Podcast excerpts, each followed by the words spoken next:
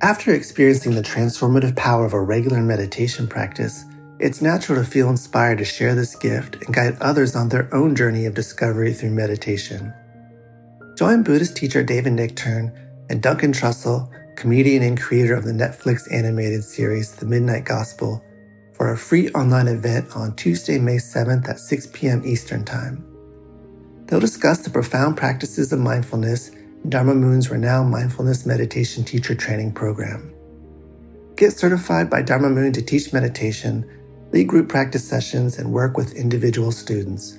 Visit dharmamoon.com slash be here now for more info and to reserve your spot for the free online event with David Nichtern and Duncan Trussell.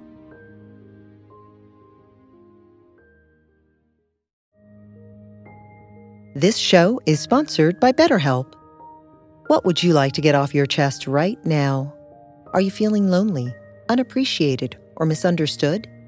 When you keep these feelings bottled up, they can affect you negatively. Therapy is a safe space to get things off your chest and work through whatever is weighing you down. It's a great way to increase your self awareness, change negative thought patterns, and more. If you're thinking of starting therapy, give BetterHelp a try. It's entirely online and designed to be convenient, flexible, and suited to your schedule. Get it off your chest with BetterHelp. Visit betterhelp.com slash be here now today to get 10% off your first month. That's BetterHelp, H-E-L-P dot com slash be here now.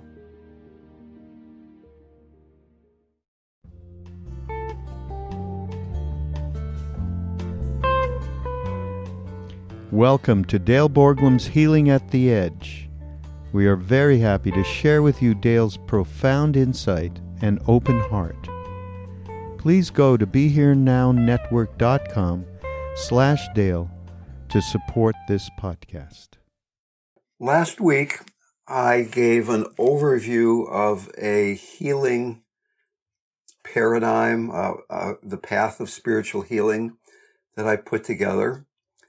We talked about that just in general. And today I would like to go into the very first stage of healing, which I call invocation. Invocation is learning to trust, learning to be present. And as you may remember uh, on the healing grid that we were talking about, there are three healing channels. There's the body channel, there's the mind channel, and there's the heart channel. So in the mind channel, invocation, learning to trust is basically mindfulness meditation. Learning to be present, trusting that awareness will lead to healing, that we don't really need to figure things out, that mindfulness itself will lead to well-being. Mindfulness itself will actually even uncover our true nature eventually. And as we mentioned last week, when we add on the developmental stages to come of compassion and tantra and non-duality, we get there a lot more quickly. But just developing mindfulness itself is a complete path. Uh, I think everybody here must know about mindfulness, vipassana meditation. Uh, I'm calling it invocation because from the standpoint of the more advanced stages of Buddhism, they say that the, the crucial, the essential point of Hinayana Theravada Buddhism is taking refuge, taking refuge, invoking the Buddha, the Dharma, and the Sangha. So we'll talk about that in just a few minutes.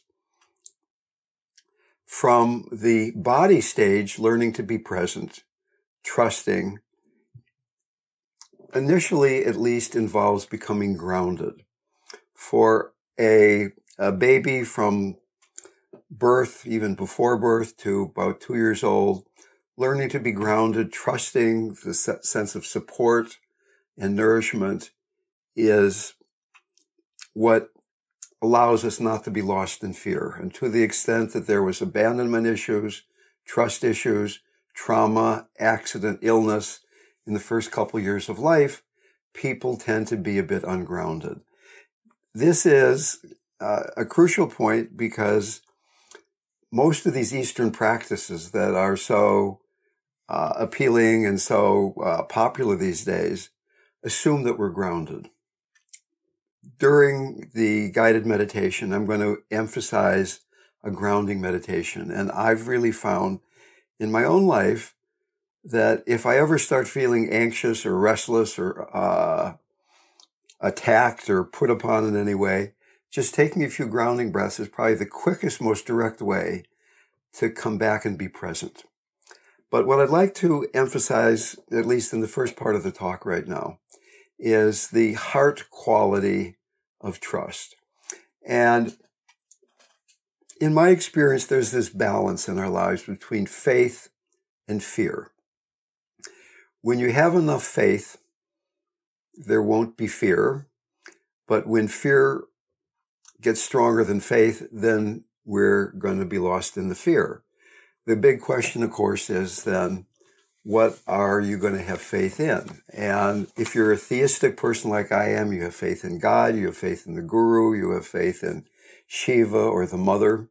But even if you're agnostic or you're even an atheist, can you have faith in practice? And in fact, that's what in Buddhism, when they're taking refuge in the Buddha, the Dharma, and the Sangha, that's what they have faith in. So it's not some external force. It's that you're having faith because as you've been practicing, as you've been watching how suffering arises in your life, you begin to see that by becoming aware of suffering, how it arises in particular, having compassion for suffering, doing the practices that we have been and will be talking about, they work. You have faith in the Dharma.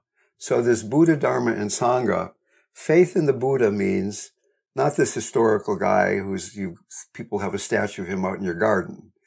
That Buddha is the fact that enlightenment, freedom is a reality. We have faith that freedom from suffering, freedom from fear, freedom itself exists. And faith in the Dharma means there's a path to this a path that works as it worked for many people and that we can follow ourselves. Being on that path, the more we go into it, the more it deepens our faith, the more we're able then to say, yeah, I mean, I'm having these difficult emotions. I'm feeling afraid. I'm feeling anxious. I'm feeling angry. I'm feeling, or even positive emotions. I'm feeling fantastic.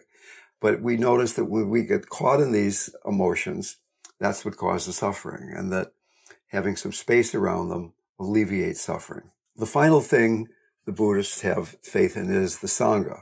That's us. That's the people who are practicing. And in fact, the Dalai Lama has said that in this age, that the Buddha has become the Sangha, that it's not the historical Buddha. It's not even, it's not even enlightenment that we're trusting. It's the community. And I think particularly during this pandemic, it's very difficult to not get lost in fear and anxiety and restlessness, all kinds of other unpleasant emotions if you do not have some sense of community, some sense of connection with other people. In fact, that's exactly why I started this group.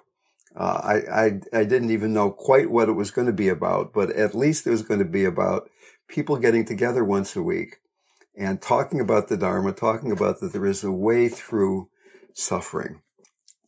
My Guru Maharaji said, if you trust in God, you don't have fear. Now that's a pretty tall order. You don't have fear. And I've been around a couple of handfuls of people in my life who seem to be totally beyond fear. I am not beyond fear. And in fact, as a recovering mathematician, I have this equation that all fear is fundamentally fear of death. Because fear is that I'm afraid of something out there. I'm afraid of uh, a virus. I'm afraid of a person. I'm afraid of what's happening to my bank account. Is it possible to be with that fear in a way that we create spaciousness around it instead of really buying into it as a real thing? fear of death is fundamental tension between the fixated stance of the ego structure that I'm real. Descartes says, I, I, I think, therefore I am, and the fundamentally groundless, open, spacious nature of reality.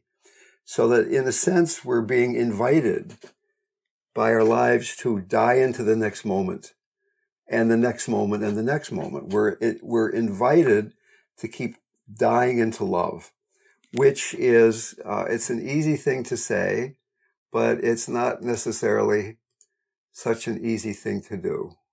So that whenever we're feeling restlessness, whenever we're feeling anxious, whenever we're feeling other than grounded and supported and nourished, trusting in the mother, the mother with a capital M, there is some fear there. And I think that many of us, maybe all of us, have gotten used to a background level of fear and anxiety that we assume is the natural human condition, that this is just the way it is. I have a group on Monday nights in San Francisco and the Mission, which is a very crowded place on Monday nights. And last summer I got to the group early. I have, I have to find a parking place. I never know how long it's going to take to find a parking place. But I, I found one immediately. So I was walking down Valencia Street where there's a lot of restaurants, really crowded, six o'clock, hot summer day. And people had their phones out. People were talking. And I saw this one guy standing on the side of the sidewalk. He wasn't moving. He wasn't talking to anybody, but he was so still. He was so grounded. He stopped me in my tracks. I just looked at him for a second. I kept moving on. I didn't say anything to him, but it was clear that he was completely grounded, that he was not lost in thought. He was not lost in restlessness. And when we meet somebody who is, has dropped down, is trusted, is trusting this letting down, letting go, letting into, it's an unmistakable experience. Now, grounding is not the end of the path. It's the beginning of the path. It's creating a foundation for us to get centered, for us to open our hearts, move into the tantric phase, move into non-duality. But it's very difficult to maintain any kind of open-heartedness or any kind of resting in non-duality if we're not grounded because we will be again and again becoming afraid or anxious or restless when certain unsettling events are happening in the environment. If we're completely grounded, then regardless of what it is that's happening out there, we can stay present. So grounding is the somatic embodiment part of it. But right now we're talking about faith. And Carl Jung said, the, psych- the psychological rule is that when an inner situation is not made conscious, it happens outside as fate.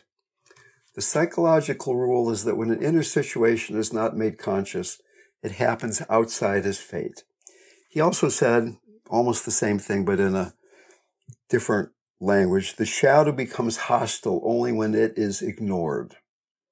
So what we're saying is, can we be grounded enough? Can we have enough faith to be meeting these shadow qualities, these difficult emotions, difficult circumstances. If we don't meet them internally, eventually they're going to get loud enough, they're going to happen outside as fate. What we're talking about here is learning to distinguish between uncertainty and anxiety. Can we be uncertain about how our life, life in general, is unfolding, particularly during this new world in which we're living, this pandemic world in which we're living, without moving automatically into anxiety. Uncertainty leads to stress, but does stress automatically have to lead to anxiety? And in fact, there have been a couple of studies in the that were reported in the New York Times recently that, that show the following things that I think are just fascinating. The first one is that unmindful stress, unconscious stress cr- creates inflammation in the body, leads to illness.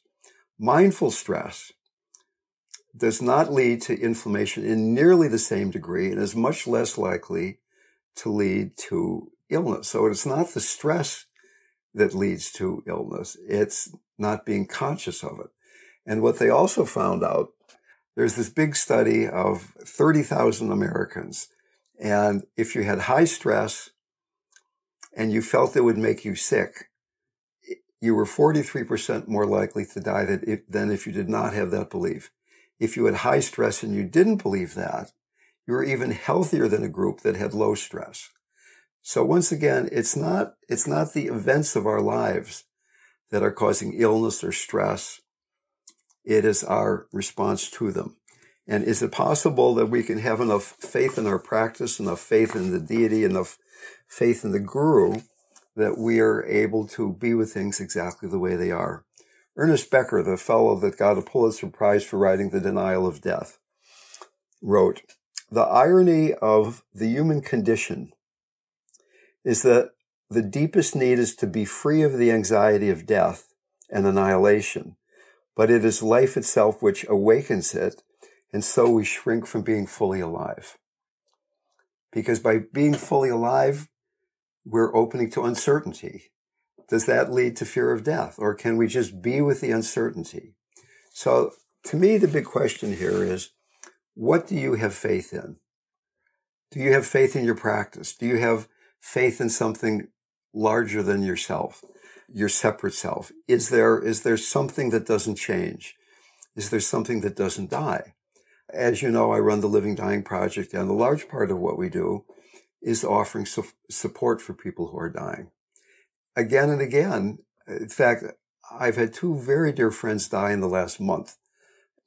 Watching how people, through their practice, to some extent or another, get to the point where this surrender is the surrender into love rather than pulling back in fear. Uh, Jerry Jampolsky wrote a book called Love is Letting Go of Fear. And when I heard that title, I thought it was so simplistic. It's just, it really, it bothered me uh, back in my youth. I thought, oh my God, so simplistic. This is this Marin thing. Uh, but the, the longer I lived, there is some, there is some deep truth to that, that love is letting go of fear. I think the title is a bit misleading in that it kind of implies, oh, just let go of fear and then there's going to be love. Uh, the question is, how do we do that? And that's what we're talking about today. The, the three ways we're talking about are deeper faith in the heart, deeper mindfulness in the mind, and being grounded in the body. Several meditation teachers I've been with have said that we need to become intimate with death before our practice really begins to bear fruit. And becoming intimate with death is, in a sense, becoming intimate with our deepest fear. Let's just imagine a moment where you're living your life and something happens where fear arises. You get a phone call or you feel a, sim- a, a sensation in your body or you turn on the news and something happens and you feel fear. So in that moment, how do you respond to that? Very often there is an unconscious pulling back from fear. Fear is underneath the shadow material. Fear is in the unconscious. It's a deeper quality of separateness than shadow emotions. So in that moment where we first experience fear, very often what we do is focus on the trigger. It's really seldom, at least initially in practice, that we're aware of what it feels like to be afraid. Just as an example right now, if, if you were to go into your body and ask yourself, are you feeling totally beyond anxiety, totally beyond restlessness? What does it feel like in your body? Is there some tightness in your shoulders? Is there some tightness in your lower belly? Is there some restlessness in the mind? What does that actually feel like? But if there's a stronger fear, we almost always fixate on the trigger. And I remember the first time in my life that I was actually aware of being afraid. I was staying at my parents' house during the summer. I was at college and I was, it was a beautiful summer day in, uh, Los Altos, California. I was walking from my parents' house across the street to the outdoor mailbox. And I was expecting my grades from the University of California to be in the mailbox. And I was afraid I wasn't going to get straight A's. It was a beautiful summer day. The sun was pouring down on me. And all of a sudden I could feel what it was like to be afraid without an idea of what I'm afraid of. In Tibetan Buddhism, they have this slogan, drive all blames into oneself. So as long as I'm blaming what's going to be maybe in the mailbox for what I'm feeling, I'm not feeling what's happening. As an agnostic, in terms of faith, it's having again and again the experience that when I meet emotions with openness rather than unconsciously grasping at the ones I like and unconsciously pushing away the ones I don't like, then I can notice that healing is beginning to happen. Difficult emotion arises, three possibilities. Pushing it away, I don't want to feel that, I'm going to think about something else. Getting lost in it, number two, oh my God, this is horrible. Number three, having an open, aware, compassionate response to what it is that's going on. So that as an agnostic, we begin to get that if again and again I'm present for what it is that's happening, suffering begins to dissolve. That over time, we begin to become kinder human beings, more open human beings. And we also begin to notice that if we're unconsciously acting in the same way, it becomes harder not to do that. I've got this metaphor that's not at all true, but it's the way I like to think about it that I've got these grooves in my brain. And every time that I act unconsciously, that groove gets a little bit deeper so that the next time it's a little harder not to be stuck in that groove. And every time I act consciously and I notice the unconscious response, I'm aware of it and becomes conscious, making conscious that was previously unconscious. God pours a little nectar into that groove and it's not quite as deep so that the next time it's easier not to get caught in it.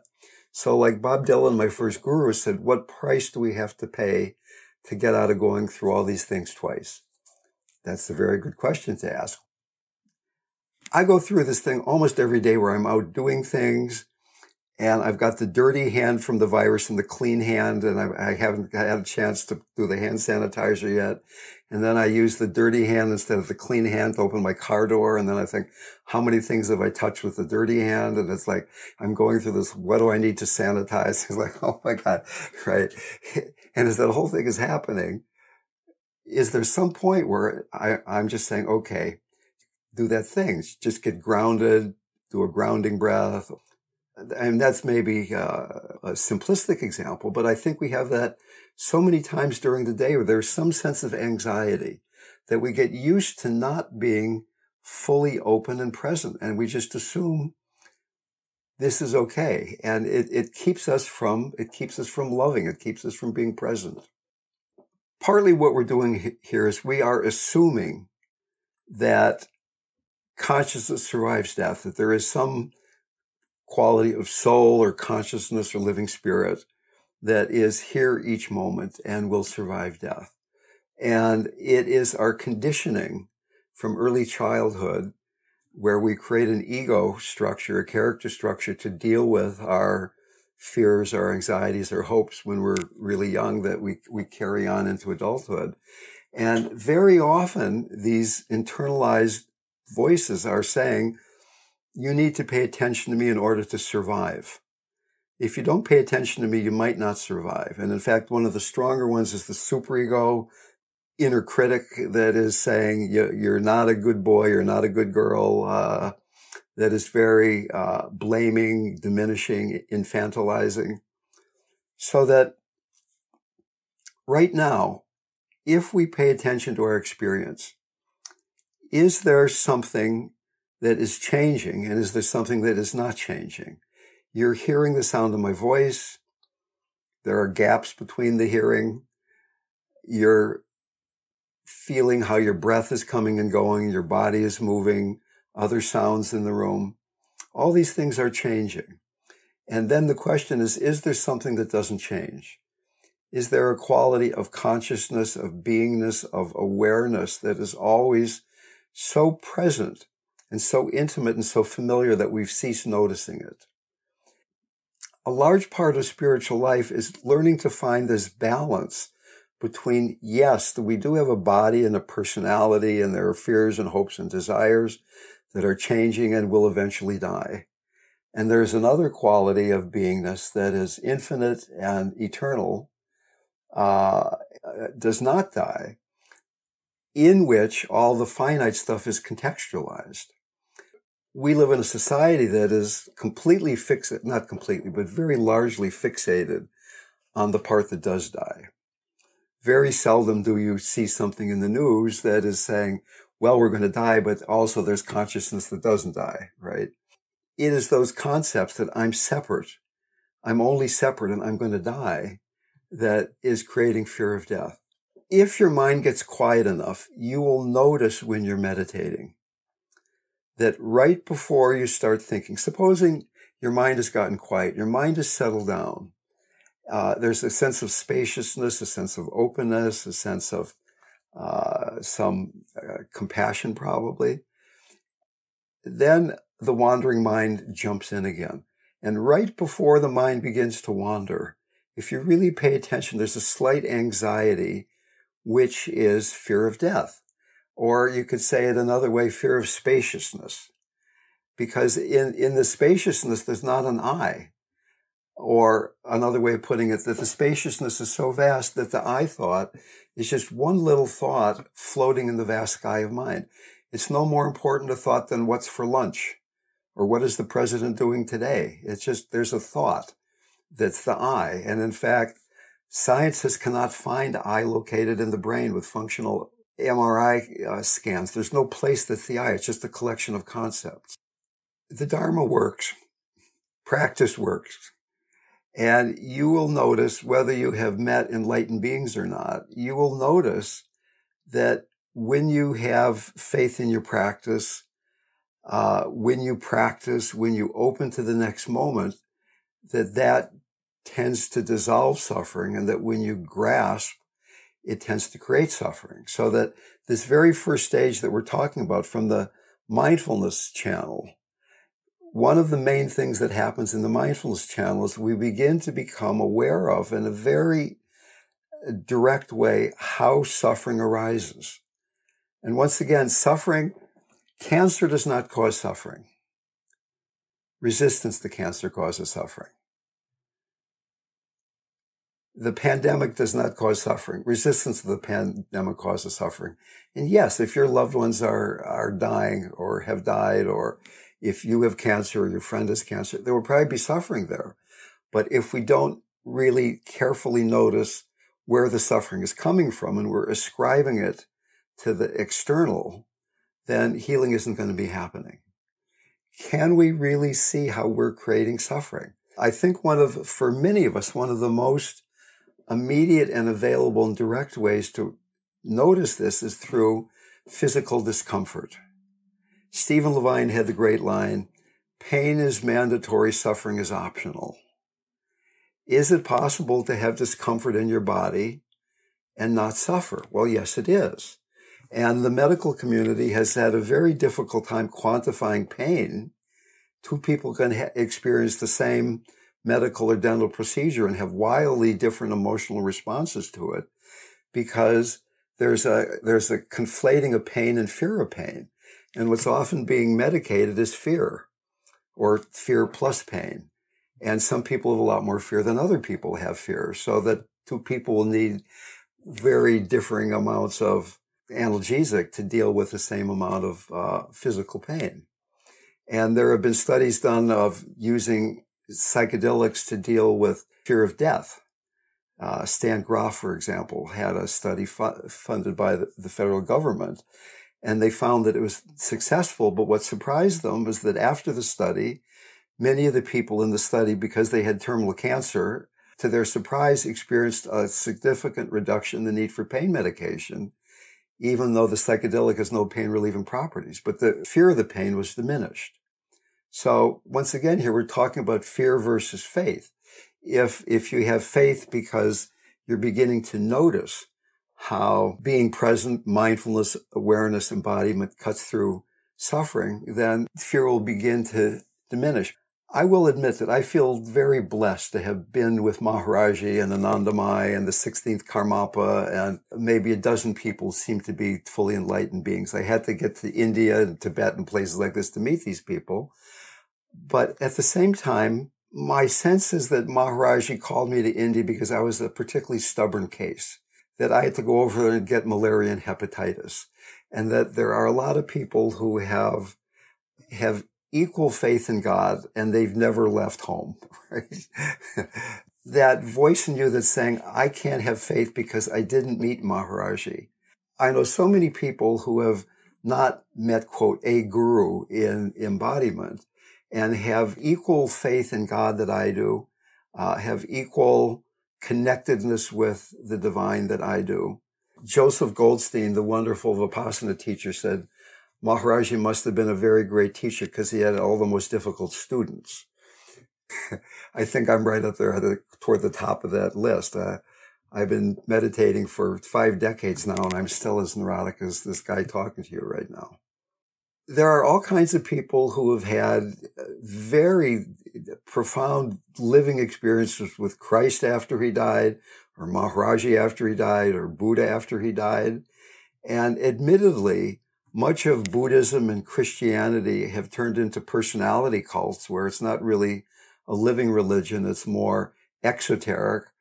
But there are also many, many people at any time on this planet who are, are seeking and hungry for a, a, a profound relationship with living spirit. If we look at this healing paradigm that I've been talking about, even though what we're saying today is invocation and trust is the first stage, in a way, it's actually the second stage. We're kind of skipping the first stage of motivation, which maybe isn't practice, but it's a, it's what we bring to practice. And if you are motivated enough to become free, then the guru is there. The guru is there in each living moment. It doesn't mean that you have to have Buddha's picture on your altar or statue in your garden, or you have to have met some being in person. Uh, there certainly are traditions that say it's important to have a living guru, but I don't believe that because I've seen so many people who have had an equal amount of connectedness and love and surrender and have not met uh, the guru in person. Somebody asked Maharaji, what is the best form in which to worship God? And he said, every form. So it's, it's, it's your neighbor. Uh, it's yourself. I mean, can you look in the mirror and find your guru? Can you look in your mirror and love that being so much that you weep, that that person has your deep well-being at completely at heart? Or is that person looking back at you in the mirror somebody who is, is judging you? I mean, if, if somebody came to you and said, you're kind of inadequate, what would you say back to that person? You say, who do you, who are you to tell me that? But when you tell yourself that, we believe it immediately, right? The guru is within. We were with Maharaji once and he had kicked everybody out for a few days. The temple has a wall around it to keep the monkeys and the, and the thieves out. And one of the Westerners thought, well, I love Maharaji so much. I'm just going to climb over the wall and he won't kick me out because I love him so much. And she started climbing over the wall and Maharaji saw this and he had the guy called the chowkidar, kind of the doorkeeper kick her out, get her out of here. And then he turned to somebody and said, they don't understand. They think I'm this body. It's got nothing to do. It's got, it, it's, not the body. It's, it's a quality of consciousness that is equally available in this moment as we are speaking, as it was when I dragged my body uh, 12 time zones away. Faith is not a zero one process. To me, it's like a, a continuum of gray from zero to percent to 100%. And that most of the time we're sliding around in the middle somewhere. So maybe I am quantifying faith. That, I mean, ideally faith is complete and it's 100% and it's not based on anything. It's just, that's, that's reality. But for most of us, it's something, it's, it's practice. It's something we have to keep working with. I had a, a Hindu deity actually come alive and come into my bedroom uh, I uh, was at a temple in India where the statue became a living embodiment of God. Uh, I've uh, I've had meditative experiences that are really indescribable, and I've I don't I've lost count of how many times I've had truly uh, fantastic, remarkable experiences. And yet I keep coming back to at least partly identifying with some neurotic, slightly anxious, slightly restless uh, part of my personality structure. Ram Dass had this line, if you're a son of a bitch and you get enlightened, you'll be an enlightened son of a bitch. So that it, it, it's not that faith is necessarily going to make our weirdness go away. It's that we're going to more and more identify with that which is the context of in which all this other stuff is happening. The, these fantastic experiences are kind of showing us that there's a dreamlike quality to the rest of our life. It's real when you, when you stub your toe, it hurts. When you run out of money and you can't buy food, you get really hungry. Yet these things are true. But at the same time, there is a sense where everything is just this dream that's unfolding, that it's this, is this divine dance with God. In the West, uh, to me, really, unfortunately, there's been a profound loss of connection with the mother, with a capital M, with the divine mother. And in Eastern religions, there's much more uh, a, a connection with the divine feminine. When we have this this sense of the mother, it allows us to feel more protected and supportive, even in the strangeness of this waking dream life that we're part of. So, for instance, this one of my favorite poets, Ram Prasad Sen, he was a devotee of Kali, the devouring mother. And he said, Oh mother, in this lifetime, either you will devour me or I will devour you, but, it, but I vow that it is you that I will devour. And what he meant by that, I'm almost sure, is that when we're lost in the world, when we're thinking we're the separateness, when we're caught in the stuff, the mother, the, the form, energy matters devouring us. But when we're fully present and awake, we're devouring the mother. I mean, like right now, are, are we devouring our lives? Are we devouring? There's, there's some kind of intellectual material coming out here that's a bit theoretical. Are you getting lost in that? Am I getting lost in that? Or is it possible that we can be thinking and talking and moving about and consuming media and getting confused by things? And all of that still is just, it's all the mother. It's all a love affair in this healing paradigm. And what, what's a little difficult about today's conversation is that we're focusing just on the very first step. The very first step is focusing on content. Can I have faith no matter what the content is? Can I be with the content? The next step, the heart step, is it's it's much more about relationship with the content. We don't care about the content so much. It's just can it be a loving relationship? And then after that, when the heart gets big enough and we go to the tantric stage, the empowerment stage, we begin to go beyond pure and impure. That it's all it's all this taste of God, if you will. We don't even care about the relationship as much as the nature of things. What is the nature of this moment of reality, of that drink you're pouring into your mouth or your butt sitting on the chair? Is there a sacredness to that? And I use the word sacred and uh, a few atheist Buddhists in one of my groups got upset with the word sacred and we looked it up in the dictionary and it, it does have religious connotations. But to me, there's a, a sacredness to stuff even right now, if we're just focusing on my words and the meaning these words might have, what if instead you started focusing more on the gaps between my words, the gaps between trying to understand my words,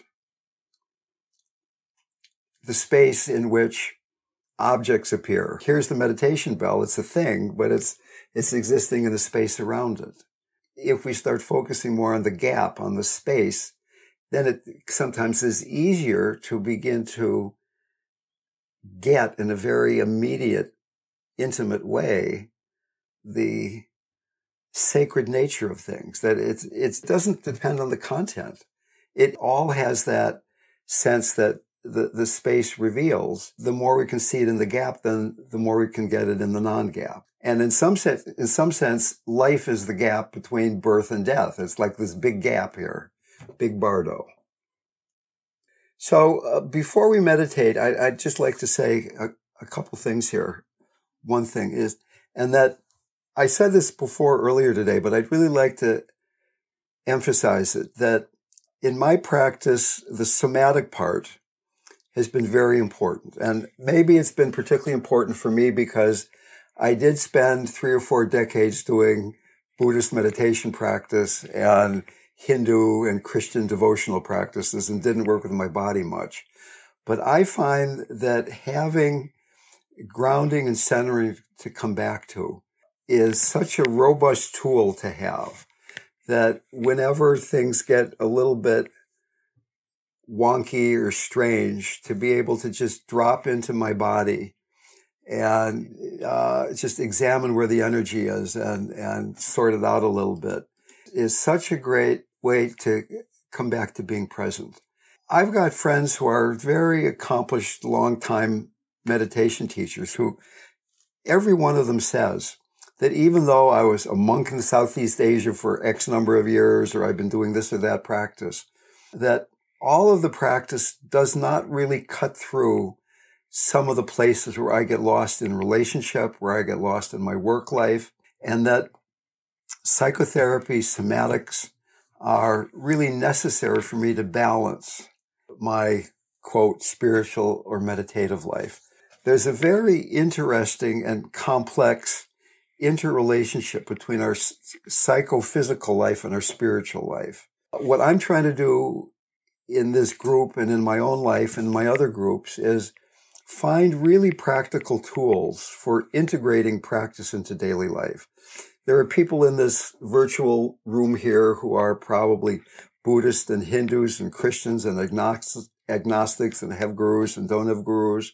So that there's not one spiritual path that fits everybody here, but there is this work of integrating your spiritual practice into your daily life. I've had a very strong practice for a really long time and was remarkably unable to integrate it into my daily life until I started doing some of this somatic stuff. Whether that's true for you, I don't know. But this grounding practice is, according to some people, the quickest way to come back from being attacked, frightened, startled. And I have in one of my groups people who are on the front lines of healthcare in San Francisco nurses in the palliative care unit or the emergency department of San Francisco General at St. Francis Hospital. And they say that this grounding breath that we're going to do is the thing that's really kept them sane and prevented really uh, intense burnout. However, next week we're going to go more fully into the next stage of somatic practice, which is being centered. And I will admit that grounding is not really designed for going out into life. It's the foundation for getting centered, which is for going out into life, if that makes sense. Grounding is zero to two years old, antidote to fear and anxiety, inhabiting the root chakra, trusting the mother, the divine mother, the mother mother, the earth mother, earth element, trusting that it's safe to be dependent. But being dependent is not necessarily the best way to be driving an automobile or talking to your boss or buying groceries. But without the grounding piece, the root chakra, it's hard to move up fully to being centered, the second and third chakra, the lower belly, the martial art of being you. Can you be grounded and chop your vegetables? Can you be grounded and take a shower? Can you be grounded and talk to somebody that is easy to talk to? Can you be grounded to talk to somebody that is hard to talk to? etc., things like that. We'll do about a 20 minute guided meditation. Please begin by examining your motivation. What's it you truly want?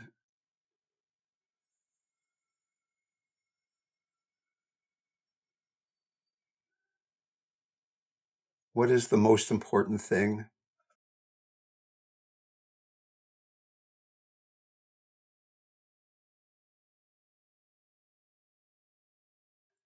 How willing are you to die into practice? To die beyond knowing, finding freedom from knowing. Dying into the spaciousness that is the nature of consciousness.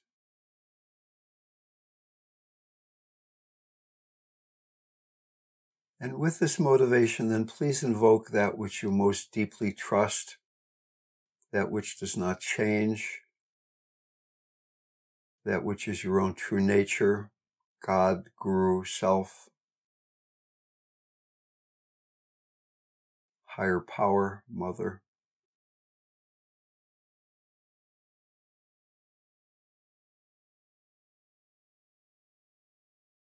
Receiving the blessing that is always available.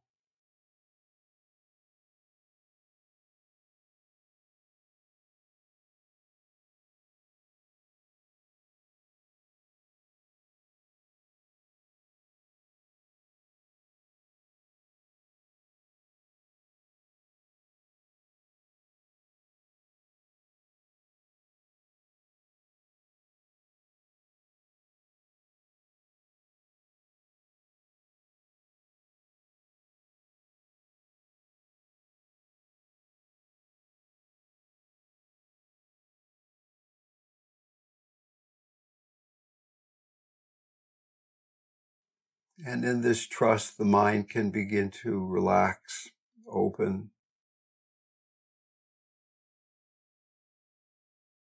Letting experience unfold naturally.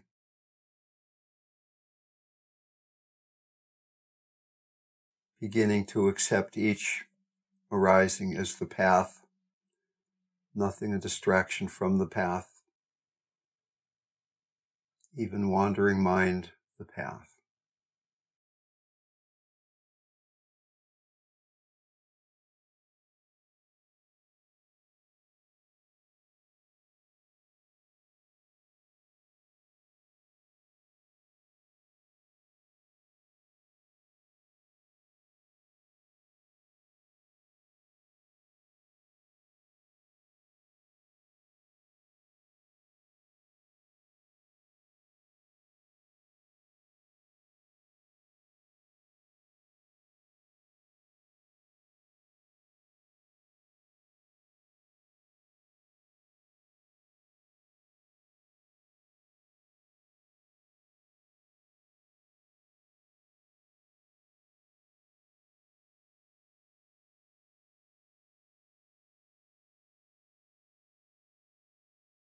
Beginning to notice not only the arising, but the space between hearing, the space between in breath and out breath, between thoughts,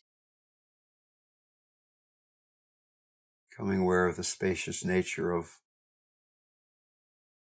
the arising.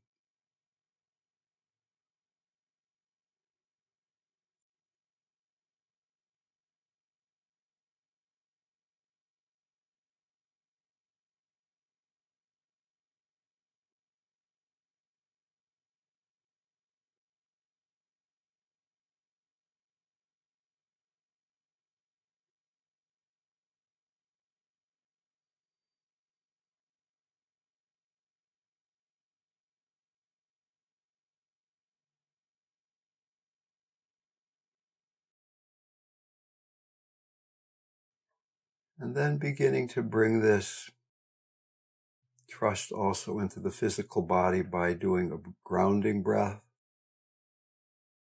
in which as you breathe out, you imagine you're pushing energy out through the base of your torso, down in the perineum, down into the earth that nourishes and supports. Easy, natural in breath, receiving this grounding, nourishing energy.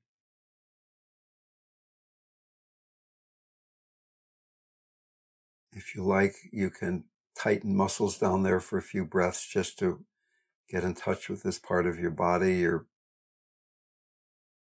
perineal muscles, your upper adductor, inner thigh muscles, just so you can feel that part of your body as you breathe out. It's not a muscular exercise, it's a surrender into inhabiting a part of our energy body that we have often, at least partly, abandoned.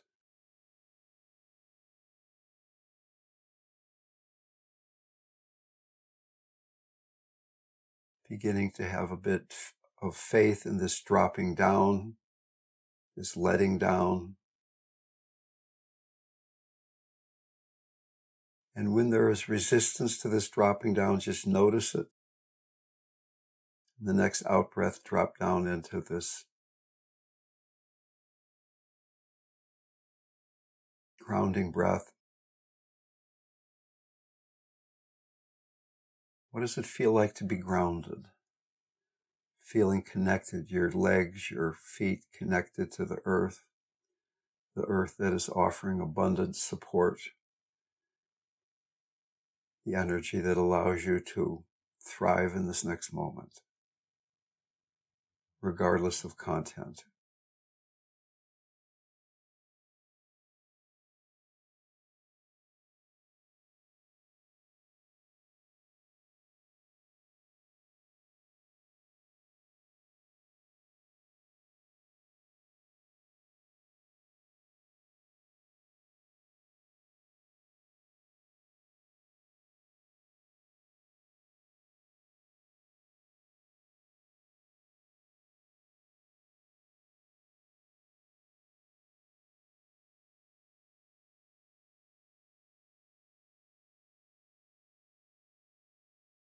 Noticing the difference of, of, the feeling tone in the body between being grounded and then the wandering mind, being lost in this avoidance distraction?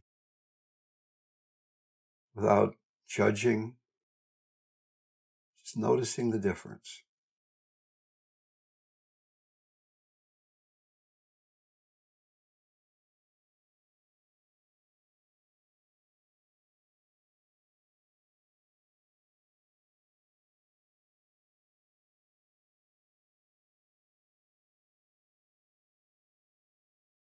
And the more we become grounded, can it be a foundation for more deeply loving that which arises, having a more intimate relationship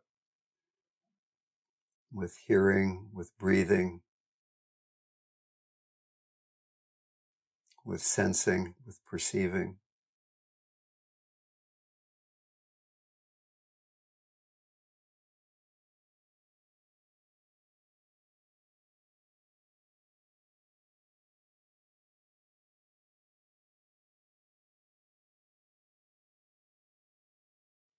And if you begin to feel a bit grounded, you can let go of working with the breath and just rest in awareness of that which is arising. And if you get really lost in experience, you can take a few grounding breaths. Just having it as a tool to use, particularly, particularly in your daily life or in the beginning of a sitting practice to calm the mind.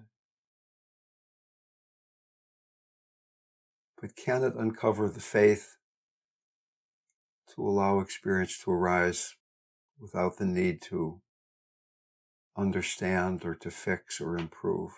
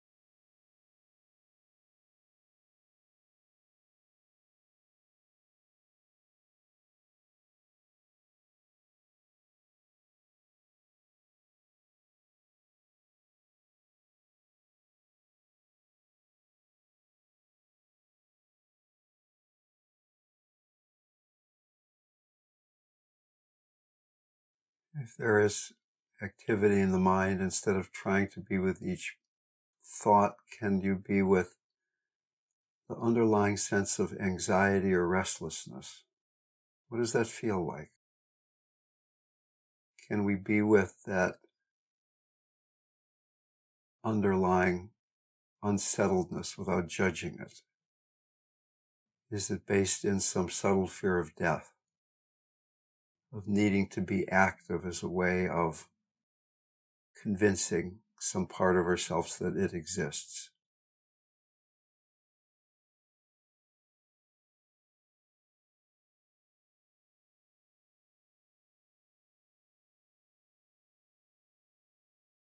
faith versus fear in a moment to moment unfolding. Surrendering again and again, dying into faith.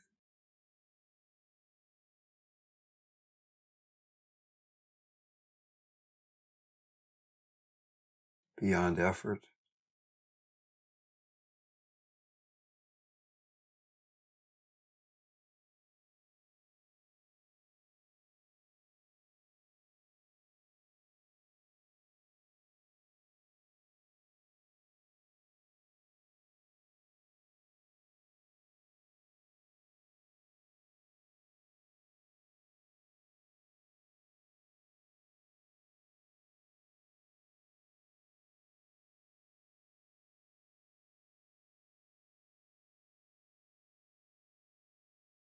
Can this be a brief foundation for opening the heart, breathing into your heart?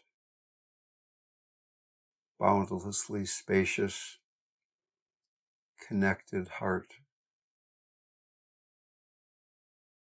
So that each arising is floating into this vastness and disappearing. Still grounded, still embodied lower body stable, firm like a mountain, heart vast like the sky.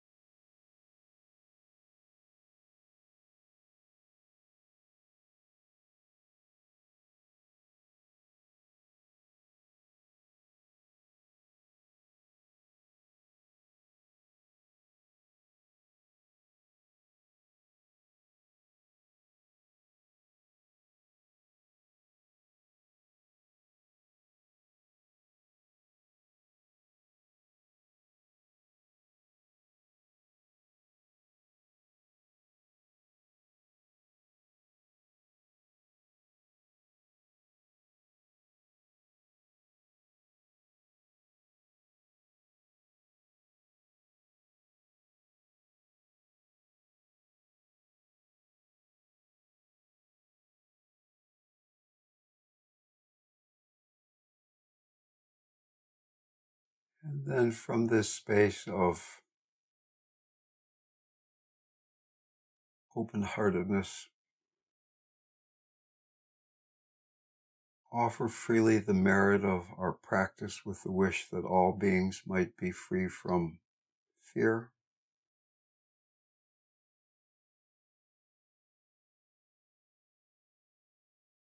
That all beings might be free from suffering.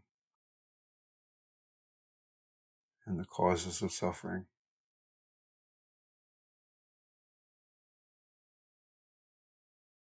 That all beings might be free.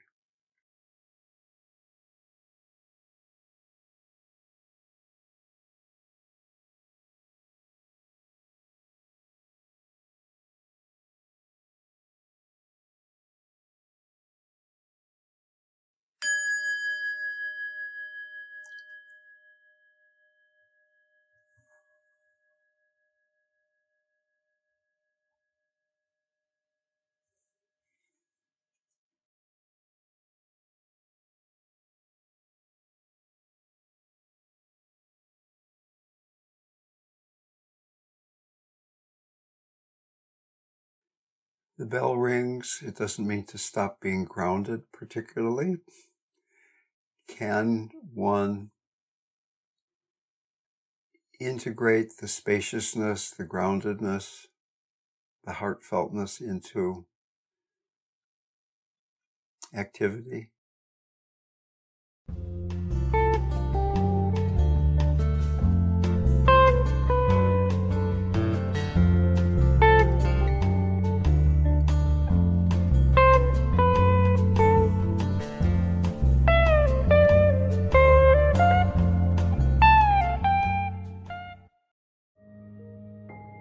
This show is sponsored by BetterHelp.